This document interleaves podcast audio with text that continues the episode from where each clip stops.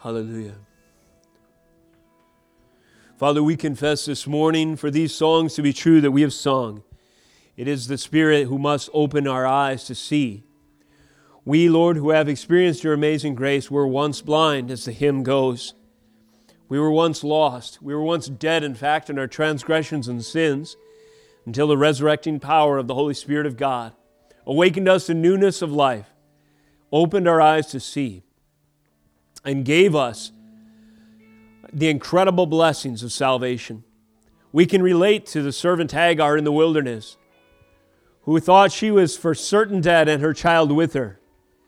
And then the one of whom she called the God of seeing, whom she named the spring, the well of the living one who sees me, opened up her eyes yet again, and she was able to see that wellspring of water that you had prepared for her, sufficient to sustain her in her wilderness wanderings we, like Hagar, have received the wellspring of living water in Jesus Christ our Lord, which has given to us salvation in the wilderness wanderings of our sin.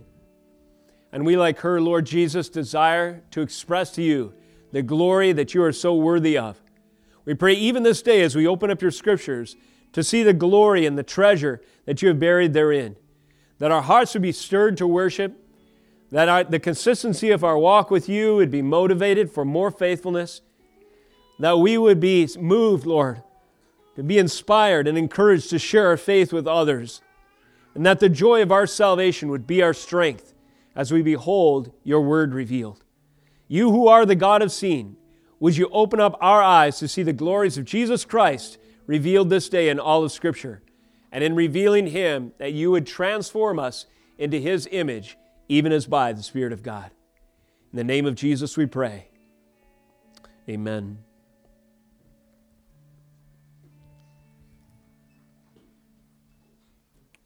Praise the Lord. This morning we open up the scriptures to Genesis 21. What a great gift and privilege it is to have the Word of God at our fingertips. And I just praise the Lord for gathering us in these moments that we have together to direct our attention to His Holy Scripture. So turn with me, if you would, to Genesis 21. In a moment, we'll stand for the reading of God's Word. The title of this morning's message in our Genesis series is Shield and Reward.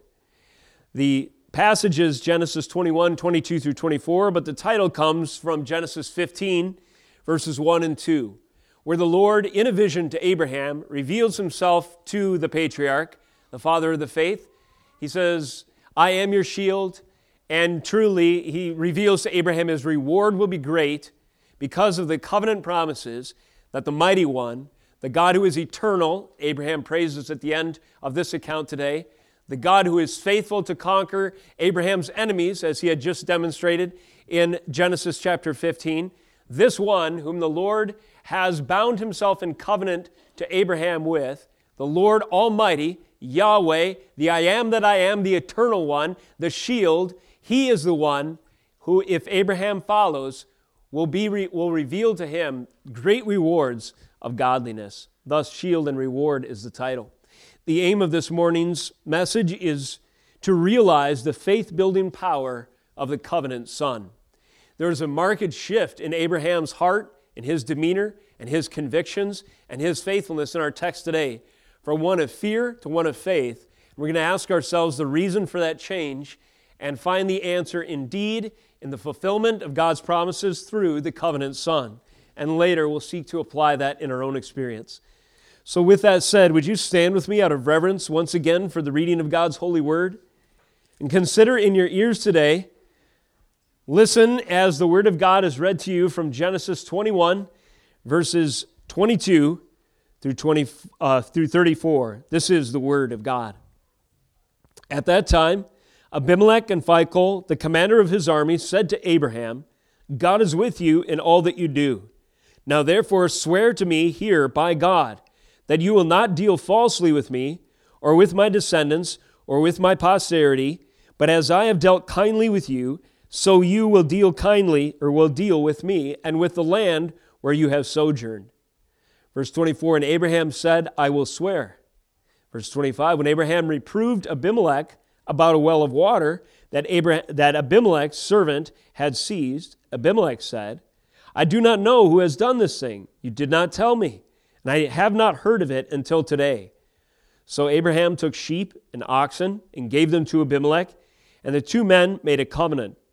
Abraham sent, set seven ewes, lambs of the flock apart, and Abimelech said to Abraham, What is the meaning of these seven ewe lambs that you have set apart? He said, These seven ewe lambs you will take from my hand, and this may be a witness for me that I dug this well.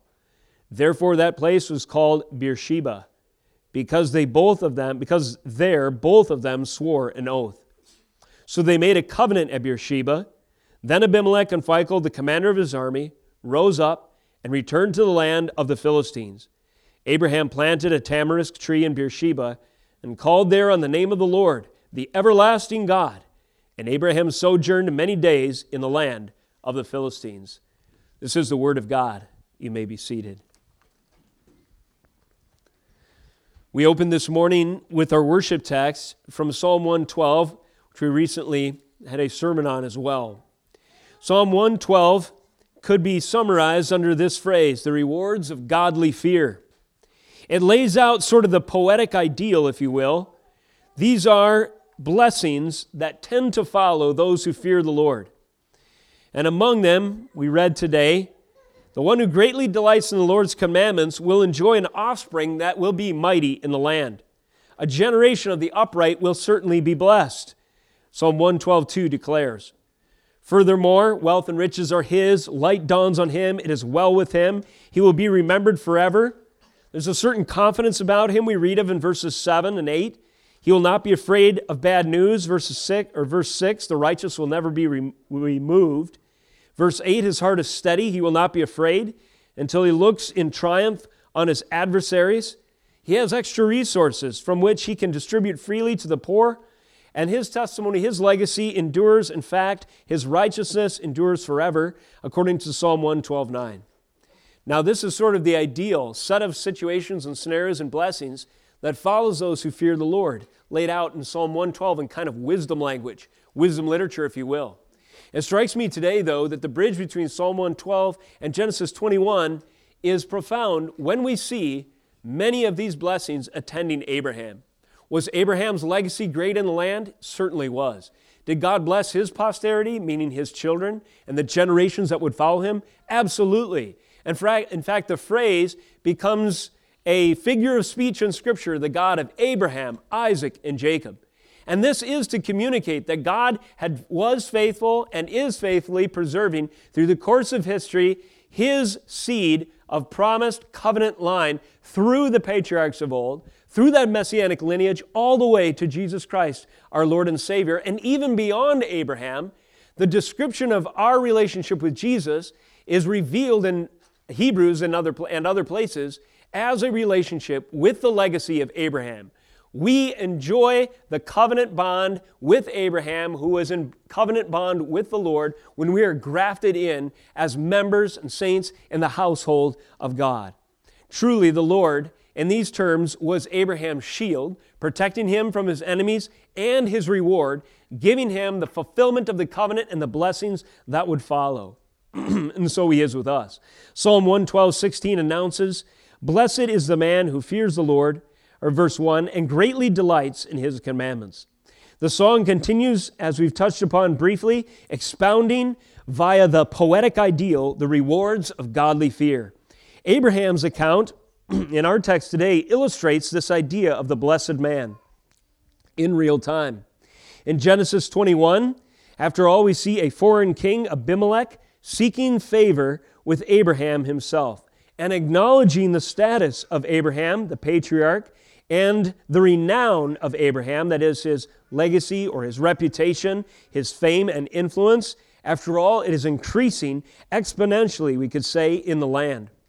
This further echoes the theme of Psalm 112 when Abraham's legacy is now assured in the same chapter, chapter 21, the blessed Son, the promised one, even though Abraham is 100 years old, is received into the arms of Sarah and Abraham. Yes, Isaac, the covenant child, is finally theirs.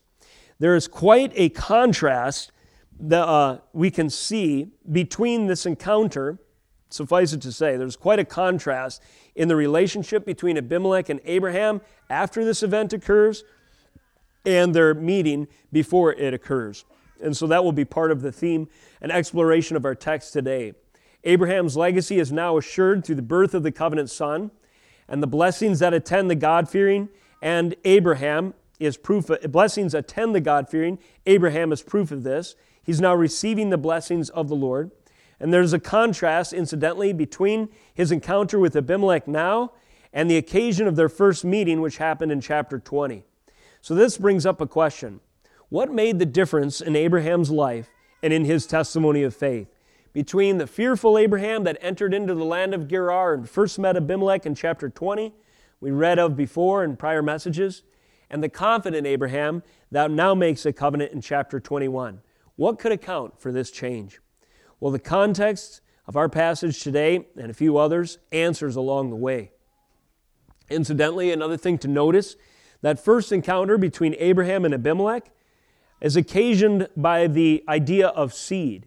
In other words, if Sarah were to become Abimelech's wife, as seemed to, circumstances threatened to do that because Abraham wasn't truthful about who she really was, if indeed Abimelech had taken Sarah to be his wife, then the seed of the Messiah would have been jeopardized. The covenant line would have been compromised.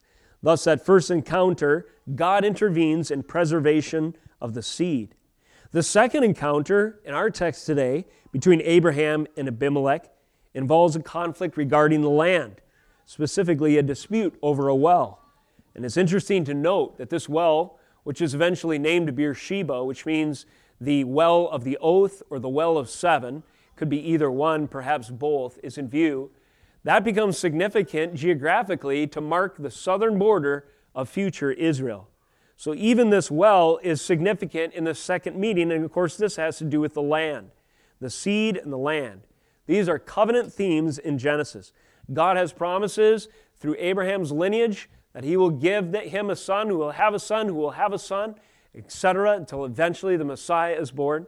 And God has also promised him a place a habitation, a dwelling. This will take place in symbolic form in the land that his future lineage will enter into upon the exodus of God's people from Egypt. And of course, this land is representative of a reunion, a reconciliation, where a holy God meets with sinners when the sacrifice is provided on Mount Zion, and there is that thus that salvation and reconciliation realized in the sacrifice that the Lord provides. These are covenant themes but they carry through, and sometimes they're more in the background, sometimes they're more in the fore. But it's helpful to notice them so that we can add to our understanding the meaning of some of these accounts. Covenant themes are featured in this way throughout the narrative. And here's a question that is raised by our text, and no doubt troubled Abraham's mind on more than one occasion. Can Yahweh be trusted to secure the promises of the Abrahamic covenant in spite of trials along the way? We find in our text today and throughout the book of Genesis, the answer is a resounding yes. And this yes is punctuated with numerous testimonies against all odds of the Lord's great faithfulness. And our text today is no exception. So let's get into it under this heading Keys to understand the Abraham Abimelech Treaty. Keys to understand the Abraham Abimelech Treaty. Here they are in brief and then we'll explore them in some detail. Number one, first key. And this comes from a context all the way back to chapter 14 Abraham in the King's Valley. There's other treaties and other interactions between Abraham and kings that precede this one, going back to chapter 14, and they provide keys for us to understand Abraham and Abimelech's agreement. So, Abraham in the King's Valley. Major point number two Abraham in Gerar. So that would uh, begin to track the relationship between Abraham and Abimelech, who is king of Gerar.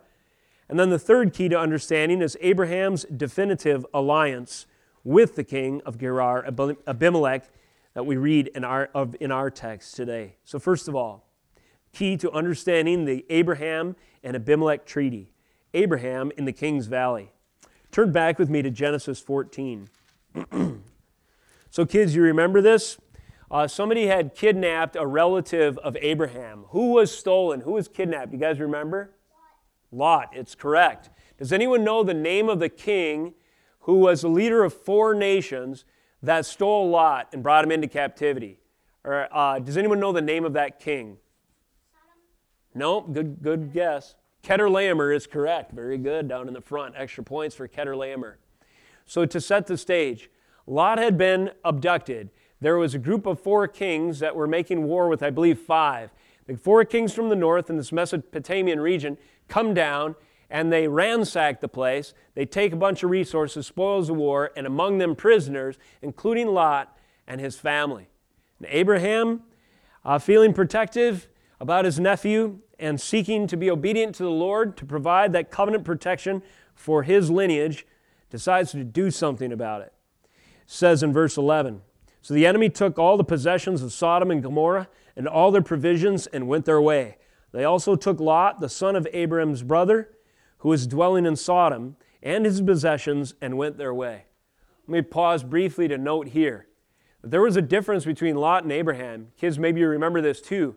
Lot decided to invest his time and his and to find safety in the confines and refuge of the city. Abraham was content to live in tents and wait for God's promises to come true, right? So there was consequences for the life of faith versus the life of worldly compromise. For Lot, his decision proved foolish when he was kidnapped and almost lost his life and indeed lost his family when Sodom and Gomorrah were eventually burned. But Abraham chose a different lifestyle according to God's will for him.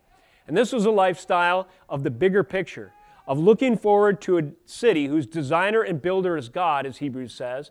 And if that meant in the meantime being more uh, transient, believing that God will establish his p- children's children later in the land, he was going to be obedient. And so we see in the nature of how Abraham conducted himself some lessons that help us understand his relationship to others in the land. Notice verse 13. Then one who had escaped came and told Abraham the Hebrew. So this is someone bringing the news that Lot has just been kidnapped and his family, who is living this, and that says of Abraham, he was living by the oaks of Mamre, the Amorite, brother of Eshcol and of Aner. And then this kind of parenthetical statement these were allies of Abram. So, uh, young people in my co op class, we've been going through understanding Scripture, talking about narrative. You guys remember one thing we were talking about is listen for the voice of the narrator. When the voice of the narrator comes in and gives you a little tidbit, something to note. And here the narrator, Moses, says, these were allies of Abraham. So we see that Abimelech was not the first king that Abraham established a relationship or an agreement with. No, all the way back at the Oaks of Mamre, Mamre himself, and then his brother Eshcol and Aner were additional allies of Abraham. That is to say, Abraham had learned how to dwell on good terms with those who were in the land. But he did so in a different way than Lot did. Abraham was a good example in this regard, and we see something of what you could call Abraham's foreign policy. There's precedent for this type of arrangement between Abraham and Abimelech going back to chapter 14. And Abraham, though a sojourner, sought to have peace and good relations with those whom he uh, entered into their land, to be on good terms. We find some of this evidence in chapter 14. No doubt, some of the allies of Abraham might have accompanied him on this quest to free Lot and those who came with Abraham among that band of 318 proved successful, and they're able to es- rescue Lot and his family.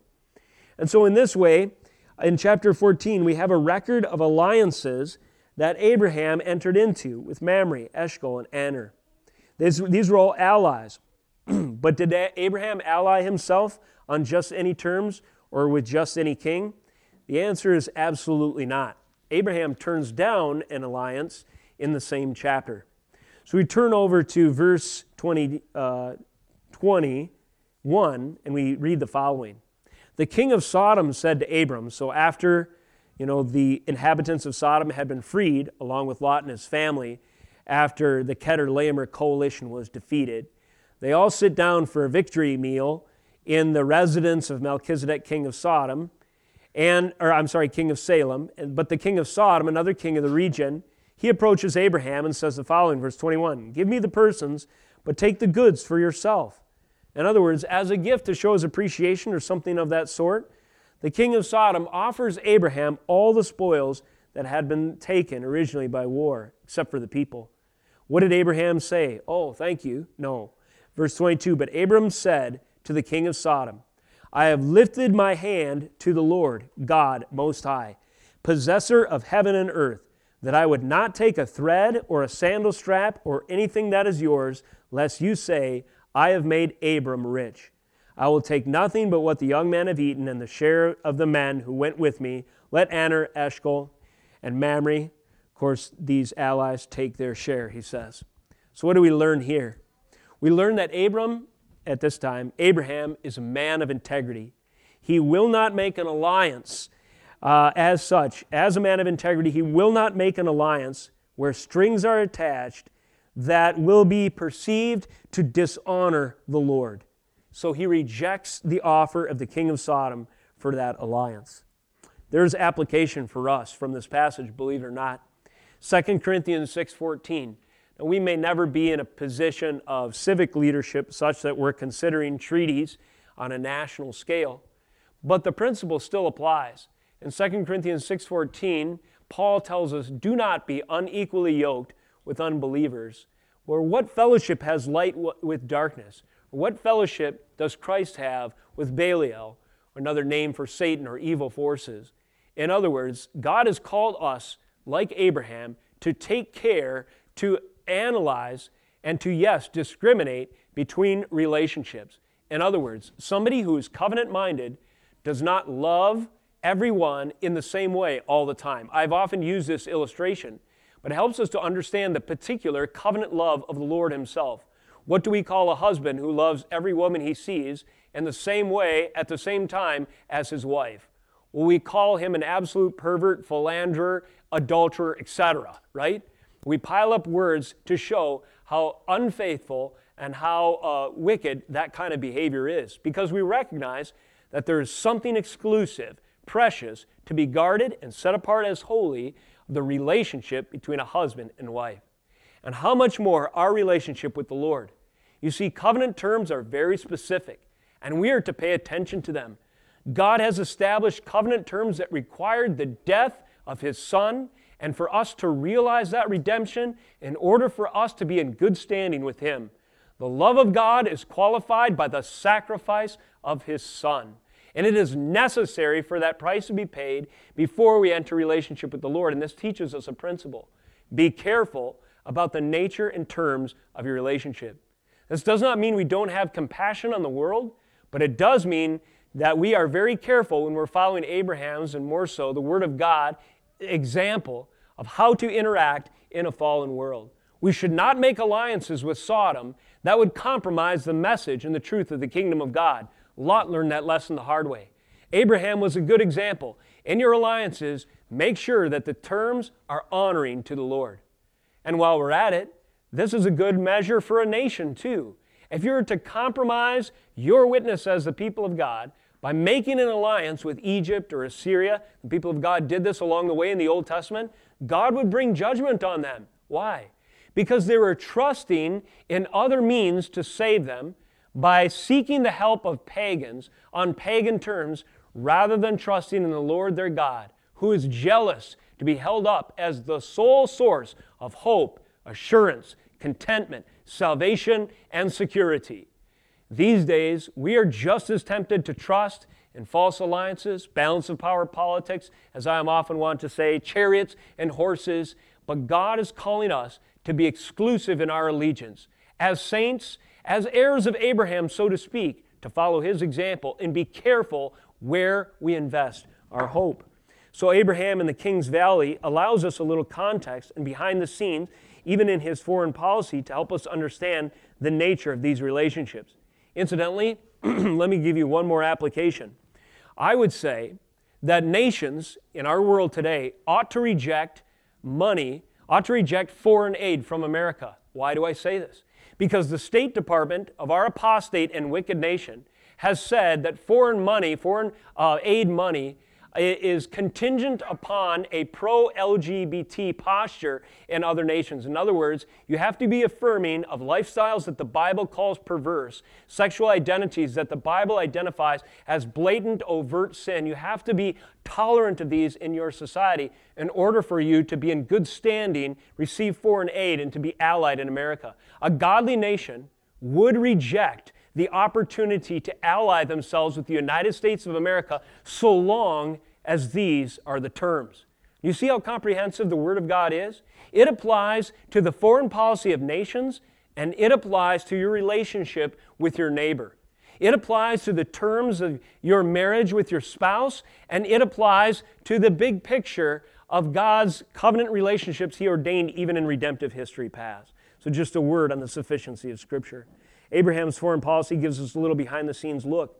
But there is another relationship that is very insightful and interesting in this same passage. Notice in verse 18 And Melchizedek, king of Salem, brought out bread and wine. He was priest of God Most High. And he blessed him, meaning Melchizedek blessed Abraham and said, Blessed be Abraham, Abram at this time, by God Most High, possessor of heaven and earth. And blessed be God Most High, who has delivered your enemies into your hands. And notice the verse 20b, it says this And Abram gave him a tenth of everything. Now, in the order of covenant relationships between nations, oftentimes they took the shape, or uh, they were according to a pattern of a greater authority and a lesser authority. So, kids, in the relationship between Melchizedek and Abraham, who is greater and who is lesser? Was Abraham greater or was Melchizedek greater? Abraham. How many vote Abraham? Let's see a show of hands. Was Abraham greater? How many vote Melchizedek? Let's see a show of hands. All right. Well, Melchizedek, you, you won the contest. Melchizedek is correct. You see, the one who pays tribute or tithes to another, Hebrews tells us as much, is the lesser party. So, isn't this interesting? In this passage in Genesis 14, Abraham is careful to discern who is the greater and the lesser party. He rejects the, the opportunity to make an alliance with the wicked king Sodom but he defers and he honors and he recognizes the superior, superior authority of the priest king Melchizedek, who is priest of God Most High. This mysterious figure who represents something of the multi office of Jesus Christ, who himself would be a priest and prophet and king. There's a shadow in the Old Covenant here of who we really should make our alliances with, and so forth. So, this is a little background and context. As we see this, we recognize Abraham's foreign policy and who he chooses to make alliances with, covenants with. We see Abraham's sort of vassal status, which means lesser party. And Abraham demonstrates as much in paying tribute or tithe to Melchizedek. And then finally, we've mentioned strengths. We also see a weakness in this text. Notice chapter 15, verse 1 and 2. After these things, the word of the Lord came to Abram in a vision Fear not, Abram. I am your shield, your, your reward shall be very great. And so that's the title of our message Shield and Reward. Note verse 2 But Abram said, O Lord God, what will you give me? For I continue childless, and the heir of my house is Eleazar of Damascus. So, in spite of his virtues, in spite of the testimony of his faith, Abraham, like you and I, was a sinner and struggled at times and one of the big insecurities for Abraham was the obstacle of age and death that seemed to threaten, objectively, the arrival of the covenant son. In other words, God has just given Abram, or in context, God has just given Abram victory over all these kings. Then he has to, and you would think that would be enough to get you really confident, right? If God can give you victory over four nations with just 318 guys, wouldn't you feel kind of invincible? But this wasn't sufficient to give Abram confidence. No. He very quickly fell back into his state of concern, anxiety, and fear because, in spite of his victory over the Kedar coalition, he still had no son. And now he's pushing 100, and this is most important in his life. So the Lord appears to him in a vision and says, Fear not, I am your shield. In other words, death and age, they may feel like enemies too big for you to handle. But notice how I defeated the enemies in war. I will defeat death and age as well. You shall have a son in your uh, later years, in so many words. Abraham, of course, said, Lord, how can this be? What will you give me?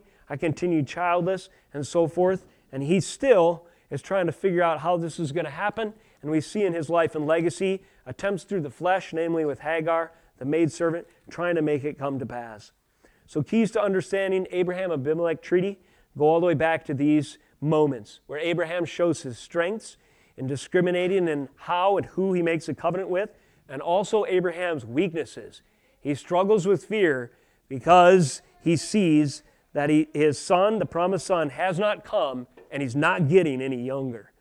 Major point number two, and this follows Abraham moving and entering into Gerar. So we pick up on this context in chapter 20. Move over there if you would. Keys to understanding the Abraham Abimelech treaty. We understand it in context of Abraham's prior relationship or engagement, occasion his first meeting with this king, Abimelech. We pick up on this in 20, verse 1. From there, Abram journeyed toward the territory of the Negeb and lived between Kadesh and Shur, and he journeyed, uh, uh, sojourned in Gerar. And Abraham said of Sarah his wife, She is my sister. And Abimelech, king of Gerar, sent and took Sarah. Hey kids, I got a trick question for you. Was Sarah actually Abraham's sister? No. No? Kinda. Was his uh, stepsister. But was Abraham telling the whole truth in this situation? So Sarah was not just Abraham's stepsister, she was his wife. That is correct. So, why did Abraham hold back the truth of his relationship with Sarah to this king? Well, this dovetails with Abraham's great insecurity we just read of in chapter 15. Abraham was afraid for his life, he struggled with fear. He thought in Genesis 12, this was a strategy he and Sarah worked out way back in Genesis 12. At that point, he was going to Egypt. He would encounter Pharaoh. He said, You're beautiful, and uh, people will desire you. Kings and men of influence and authority, they'll want to kill me so they can marry you. So let's come up with this plan. Let's say that you're my sister to avoid that risk. And so here he is doing it again. This is a policy of fear, is it not? And you see how it goes. Immediately, God intervenes. God came to Abimelech, verse 3, in a dream by night and said to him, Behold, kids, what did God say to Abimelech? Behold, you are a dead man. That is correct. And what if you heard that from God Himself in, in a dream? Wouldn't that shake you awake? Behold, you are a dead man. So Abimelech wakes up in a cold sweat. God continues, Because of the woman whom you have taken, for she is a man's wife. Abimelech, no doubt, rubbing his eyes. What? What are you talking about? To the voice that is coming through in his dream. Now, Abimelech had not approached her, and then he begins to take action himself. He calls a meeting with Abraham, and this is the what gives meeting, right? In verse 8. So Abimelech rose early in the morning, called his servants, and told them all these things. The men were very much afraid. Who's afraid now? uh, the ones who God said, uh, uh, that you're going to be a dead man, and likely this judgment that God had pronounced would affect Abimelech's whole people, in fact. And so that now they are freaked out. Verse 9 Then Abimelech called Abraham and said, What have you done to us? And now have I sinned against you, and you brought on me and my kingdom a great sin? You've done to me things that ought not to be done. And Abimelech said to Abraham, Abraham, What did you see that you did this thing? So there is a policy of fear that Abraham had pursued, and it put him in a really awkward situation, did it not? Instead of being a light and a blessing to the nations, like he was called to be to the king of Gerar, he disguised who he was. He sought a low profile. He used deception. He did not let him in to the reality of the covenant, and it got him in a bind. And so, in this instance, in this interaction between Abimelech and Abraham, it is Abimelech who brings a word of correction to Abraham. A pagan is saying, What in the world are you doing to the covenant man of God? Abraham begins to sheepishly, no doubt, explain why he did these things. And I imagine the longer he talks, the dumber it sounds until his voice gets low, he hangs his head, and eventually says, I have no excuse. And it's amazing because God uses the prayer of Abraham to save Abimelech from this judgment and to restore the people. Well, that's a little background. Abraham pursuing this policy of fear. cause him to cower before a pagan king, cause him to deny or to withhold the reality of his Lord and even his family, thus putting the testimony of the covenant and his own family in jeopardy, and landed him in the courts of an ancient king having to answer for his foolish decision. Well, that's way different than our text in Genesis 21 22 through 24. In this instance, notice verse 22 At that time, Abimelech and Phicol, the commander of the army, said to Abraham, God is with you in all that you do. Now therefore swear to me here by God that you will not deal falsely with me, or with my descendants, or with my posterity, but as, as I have, uh, but as I have dealt kindly with you, so you will deal with me. And then verse 25, notice when Abraham reproved Abimelech about a well of water that Abimelech's servant had seized. Do you see how the tables have turned? And the first interaction, Abimelech is reproving, that is, correcting or calling out, holding Abraham accountable. In the second encounter, it's reversed. Abraham is saying, Listen, some of your guys have stolen our well and threatened our herdsmen with violence. We, have, we own that well legitimately. We dug it. And before this covenant is signed, we need to make this right. It's a complete turning of the tables. This is a different Abraham, one commentator I was listening to this week said. It's easy to miss until you get the whole context, but then it raises this question why the change?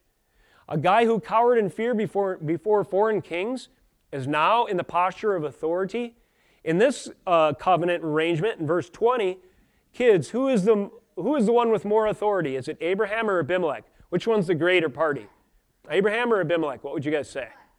Actually, it's Abraham. Abimelech comes to Abraham seeking his favor. Abraham says, I'll grant you my favor on the condition that you address this well issue. And so the tables have turned. What made the difference? Well, the covenant, the birth of the covenant son. As we uh, turn back in Genesis 21 to verse 1, we find that God fulfilled his promises, and suddenly the man of faith begins to grow in his confidence. Verse 1 The Lord visited Sarah as he had said, and the Lord did to Sarah as he had promised, right? Visitation, word and promise at the appointed time. Abraham, 100 years old, receives as a miracle of resurrection the promised son. Verse 2. And Sarah conceived and bore Abraham a son in his old age at the time of which God had spoken to him. Guys, uh, kids, what did Abraham call the name of his son? You guys remember? And what does that mean? What does Isaac mean, you guys? Isaac means laughter. Very good. Abraham was 100 years old when his son Isaac was born to him, and Sarah said, God has made laughter for me, and everyone who hears will laugh over me. And, and uh, she said, Who would have said to Abraham that Sarah would nurse children? Yet I have borne him a son in his old age. And now you see the reason for Abraham's growth in confidence. It all has to do with the birth of the covenant son. Abraham, who once cowered in fear, is now encouraged and emboldened because God's promises have come true in his experience. Does this have application to us? When you look at Scripture, you see another appointed time, the appointed time for the covenant Son. We call this Christmas or the incarnation. That is to say, the son of Abraham, the son of David, Jesus Christ, would come at the appointed time. When we remember the significance of the incarnation, much like Abraham, filled with faith upon realizing the promises of God, we as well can have great boldness to stand in a day when our faith is challenged even by foreign kings. This was true of the apostles in the first generation of Christianity, so to speak. Jesus himself said, You will be taken before kings and people who are in authority. Don't even before you get there, because when you are challenged by what the world would think is a greater authority, I will give you a word and wisdom such that your adversaries cannot oppose or comprehend. We serve King Jesus. Who is greater, kids? King Jesus or President uh, Joe Biden? King Jesus. King Jesus. There is a vassal and suzerain relationship between ambassadors of the kingdom of God and even the greatest pagan kings of our earth. And so when we go forth, recognizing that Jesus, the appointed Son, has come and that his covenant was fulfilled, we can stand with boldness before any authority, before any claim to authority or person, individual or tyrant that challenges the covenant purposes of God. The righteousness, the promises, the eternal life, and the assurance of God's kingdom come and established in time at his appointed time unto the purposes of his kingdom consummated in the new heavens and new earth cannot be stopped by a wicked administration in this country or any other challenger, principality, power, and authority or ruler of this earth. I don't care if it's in the modern age with all the technology that, you know, 2021 can boast, or in the days of Herod, King Agrippa, or Persia, the Medians, the Greeks, the Romans, the Spanish, the British, or any other empire. There's a message in the testimony of Abraham when you focus on the covenant son, when you remember the fulfillment of God's promises, you have your reasoning goes like this. If God can raise the dead, should I fear being killed? If God can bring life out of a dead womb, can he cause an unbeliever to be born again? If God can raise up a testimony for himself from a weak and a tribe of just a few people in ancient Israel, can he not preserve his church such that the enemies and the gates of hell cannot prevail against her? This is the message of Abraham. A complete watershed experience happened between chapter 20, the beginning, and the close of 21. And as it turns out, Gerar was ordained to be the birthplace of Isaac, the covenant son, born to a couple pushing 100, in Abraham's case, 100 on the nose. And so this changed everything. So, what is the incentive for the treaty then? What's the reason why Gerar approaches Abraham? Well, we find it in 22, 21, 22. At that time, Abimelech and Phicol, the commander of his army, said to Abraham, God is with you in all that you do. Because of the testimony of God's covenant fulfilled and his promises to Abraham evident to the foreign king, he now recognizes the superior power of Abraham, whose influence and authority is growing in the land, measured by flocks and herds and men in his uh, care and so forth, yes. But even more than this, the testimony of a sovereign God. So, what influenced, what convinced uh, Abimelech, king of Gerar, that Abraham had this status and standing? Well, he no doubt knew of his defeat of the Chedorlaomer coalition, where 318 guys defeated four nations. He no doubt heard, he no, no doubt never forgot that traumatic dream where God woke him up in the night hour and said, You are a dead man. And if the, and I don't know what I, uh, you know, concept of the Almighty Abimelech had, whether he became a true believer or not, but something tells me I almost wouldn't be surprised if he did. Abraham begins to worship publicly right there in his region. And I could almost imagine, if not Abimelech, certainly people from that region joining Abraham in the worship of the one true God.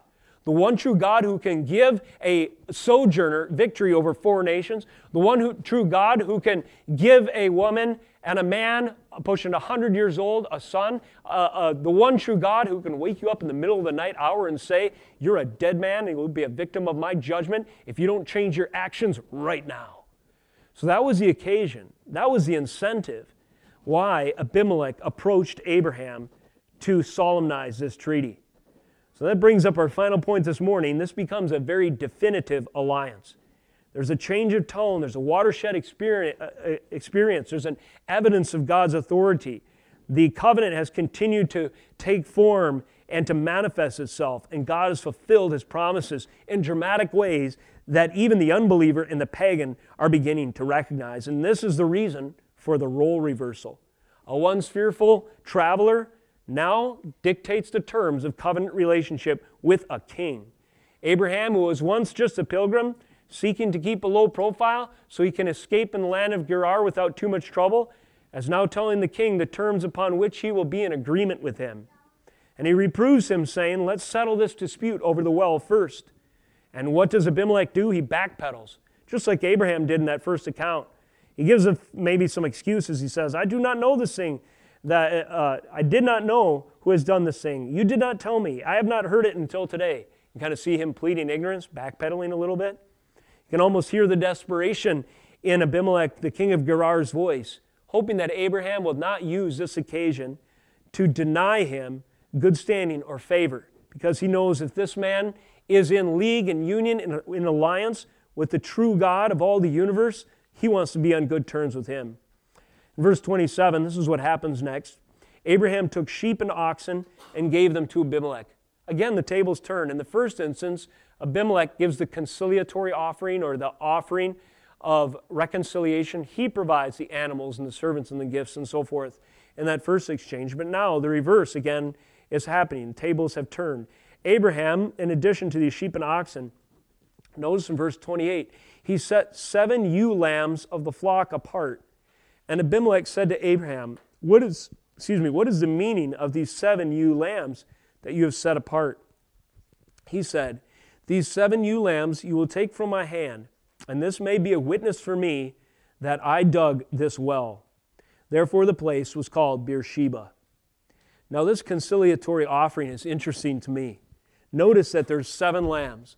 Now, the number seven is telling, it's significant in Scripture, often refers to complete or to fulfillment. So there's a sufficient, you could say, perhaps, conciliatory offering or sacrifice that is provided for Abraham. And at first you're like, I'm not sure I understand this. If Abraham is the one who is sinned against, why is he providing the offering? And as I was pondering that this week, it suddenly hit me.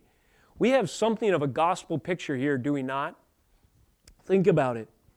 The gospel is pictured in this instance.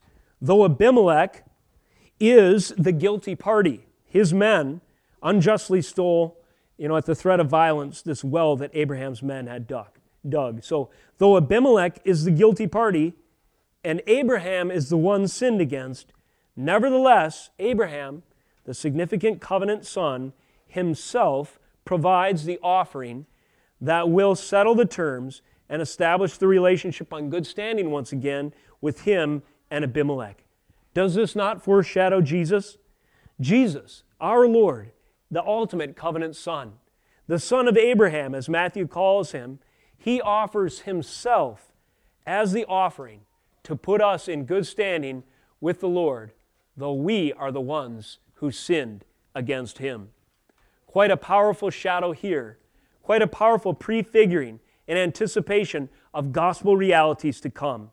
And this is in part why these accounts are given for us in the scriptures.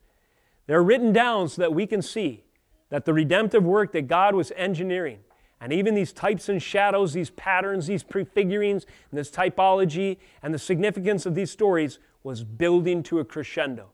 There would come a covenant son through the lineage of David who would provide an offering for us. And in Jesus Christ, the Lamb of God, we can have reconciliation so that those who were once enemies with the Lord, were one, and He, the victim of our crimes of sin against Him, so to speak, would offer the very sacrifice that would put us in right standing with Him again. In this sense, Abraham offers something of a picture of gospel reconciliation, where a sinner and the Almighty the suzerain and the vassal, the greater and lesser party, can be reconciled. And so they did. Verse 31. That place, therefore, became known as Beersheba, which, as I mentioned, means the well of the covenant, or the well of seven, referring to the covenant price, the seven ewe lambs. And Abimelech and Phicol, by the way, Phicol is a office term, historians think, that refers to general, and Abimelech is also a common name for a king. Think of Pharaoh in Egypt, Abimelech in his region, similar names. So we have these two office holders, these two worldly authorities. They return to their land of their dwelling. But what does Abraham do? In conclusion of our message, we note the last action that he takes in verse 33. Abraham planted a, ta- tamarisk, uh, tamarisk, tamarisk, sorry.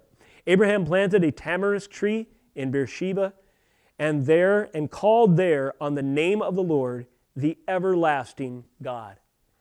So, in this definitive alliance moment, it's marked by a role reversal.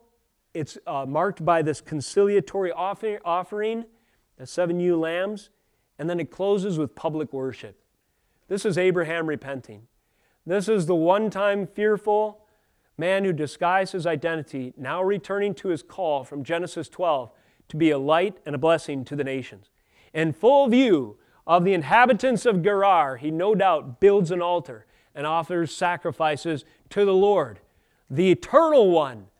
He does this not just marked by an altar, no doubt, but by planting a tree. The thing about a tree is that it takes a while before you appreciate its size and, and so forth. You have to have faith to, have a, to plant a tree that it would be a meaningful task. I think it was in 2003. I took a shovel and a wheelbarrow to the back of my property and I dug up a bunch of balsam pines that were just seedlings that had sprouted in the woods. And I took them and I moved them down to the end of my driveway and I did two rows. And if you uh, drive to my place now, you'll see that some of them, I'll bet you, are 30 feet tall. It took a while, but each year these trees grew. So that action that I took with the wheelbarrow and the shovel yielded a whole hedgerow of trees that can appreci- be appreciated now. And some of my children never knew those trees as little like this. So, in this analogy, you can see something of the significance of what Abraham was doing. If you plant a tree as a memorial, you have faith that this significant event will be appreciated by generations to come. Those of Abraham in the future, those who would inhabit Beersheba, which would be the southern border of the eventual inheritance land of Abraham himself, could go to this well that was named for the swearing of an oath, according to God's terms, according to the authority invested in Abraham, with an unbeliever. Abraham was a light to him, and next to it a tree, perhaps a grove, that testified to the long term blessings that God would accomplish through his covenant. By these means, Abraham, a man of faith, testified to the glory of the everlasting God, Yahweh himself. And as he did so, he proclaimed as a blessing to the foreign nations that there is salvation in only one, in Jesus Christ, eventually, who would be the son of the son of the son of the son of the promised one, Isaac, and so forth. And in so doing, even a pagan king bowed before the power of God, evident through his covenant called one. So, as we see this, we get a better picture, do we not, of what's going on. And let us close just in noting this application. If Abraham had all of these had these resources from which to draw confidence and strength upon the birth of Isaac, how much more resources, how many more resources do we have that we can draw strength and faith from, recognizing that Jesus Christ, the true covenant Son, has been born? Not only has Jesus been born, but he's been raised from the dead and he has ascended to the right hand of the Father, and he ever rules, putting his enemies in subjection under his feet. And the call for you and me is to live like it. And if you've been living like a prisoner and like a subject to uh, illegitimate authority. Recognize who you truly are. Revisit your identity in Christ and begin to proclaim, as Abraham did, even in your public declaration of worship, that Jesus is Lord. And there's coming a day, sooner than you would think, where every knee shall bow and every tongue will confess that Jesus Christ is Lord to the glory of the Father. And this is what it means to live in covenant faithfulness for us, heirs of Abraham, looking to the example of those who've gone before, and even more, looking to the ultimate, ultimate covenant Son, Jesus Christ, born in time, resurrected and ascended, and ruling at the right hand of the Father. Let us close in prayer. Lord, we thank you for the perspective that your scriptures give us to show us the power and glory and authority of the message of the gospel and all of the characters and all of the events and all of the details that you sovereignly and beautifully engineered to accomplish your will and purposes. I pray that as we look to Christ through the preaching of your word, Lord, as we look to him through the songs that we have sung and through our prayer and through our devotion time this week, that you would encourage us in our witness, that we might be more bold to proclaim, even publicly, the worship of Jesus Christ our Lord. For those in the hearing of this message who may not have bowed and submitted to the true King of Kings, I pray that they would hear in this message a command to do so or else. And as the clear proclamation of the sovereign authority of Jesus Christ, King of Kings, comes to their ears, I pray that they would cry out, What must I do to be saved? Repent of their sin, place faith in Christ, and join his conquering army as his ambassadors, realizing his blood saves them, and the message and the gospel and the commission that he gives us is the greatest privilege of all. in this time that you have ordained that we shine for you and like Abraham be a blessing as far as you give us opportunity to the nations. Thank you, Lord, for the great legacy that we have in the covenant that you have ordained from before time began and executed throughout history. Thank you that your purposes are unfolding even to our day of your great salvation. Help us to live like it. In the name of Jesus we pray. Amen.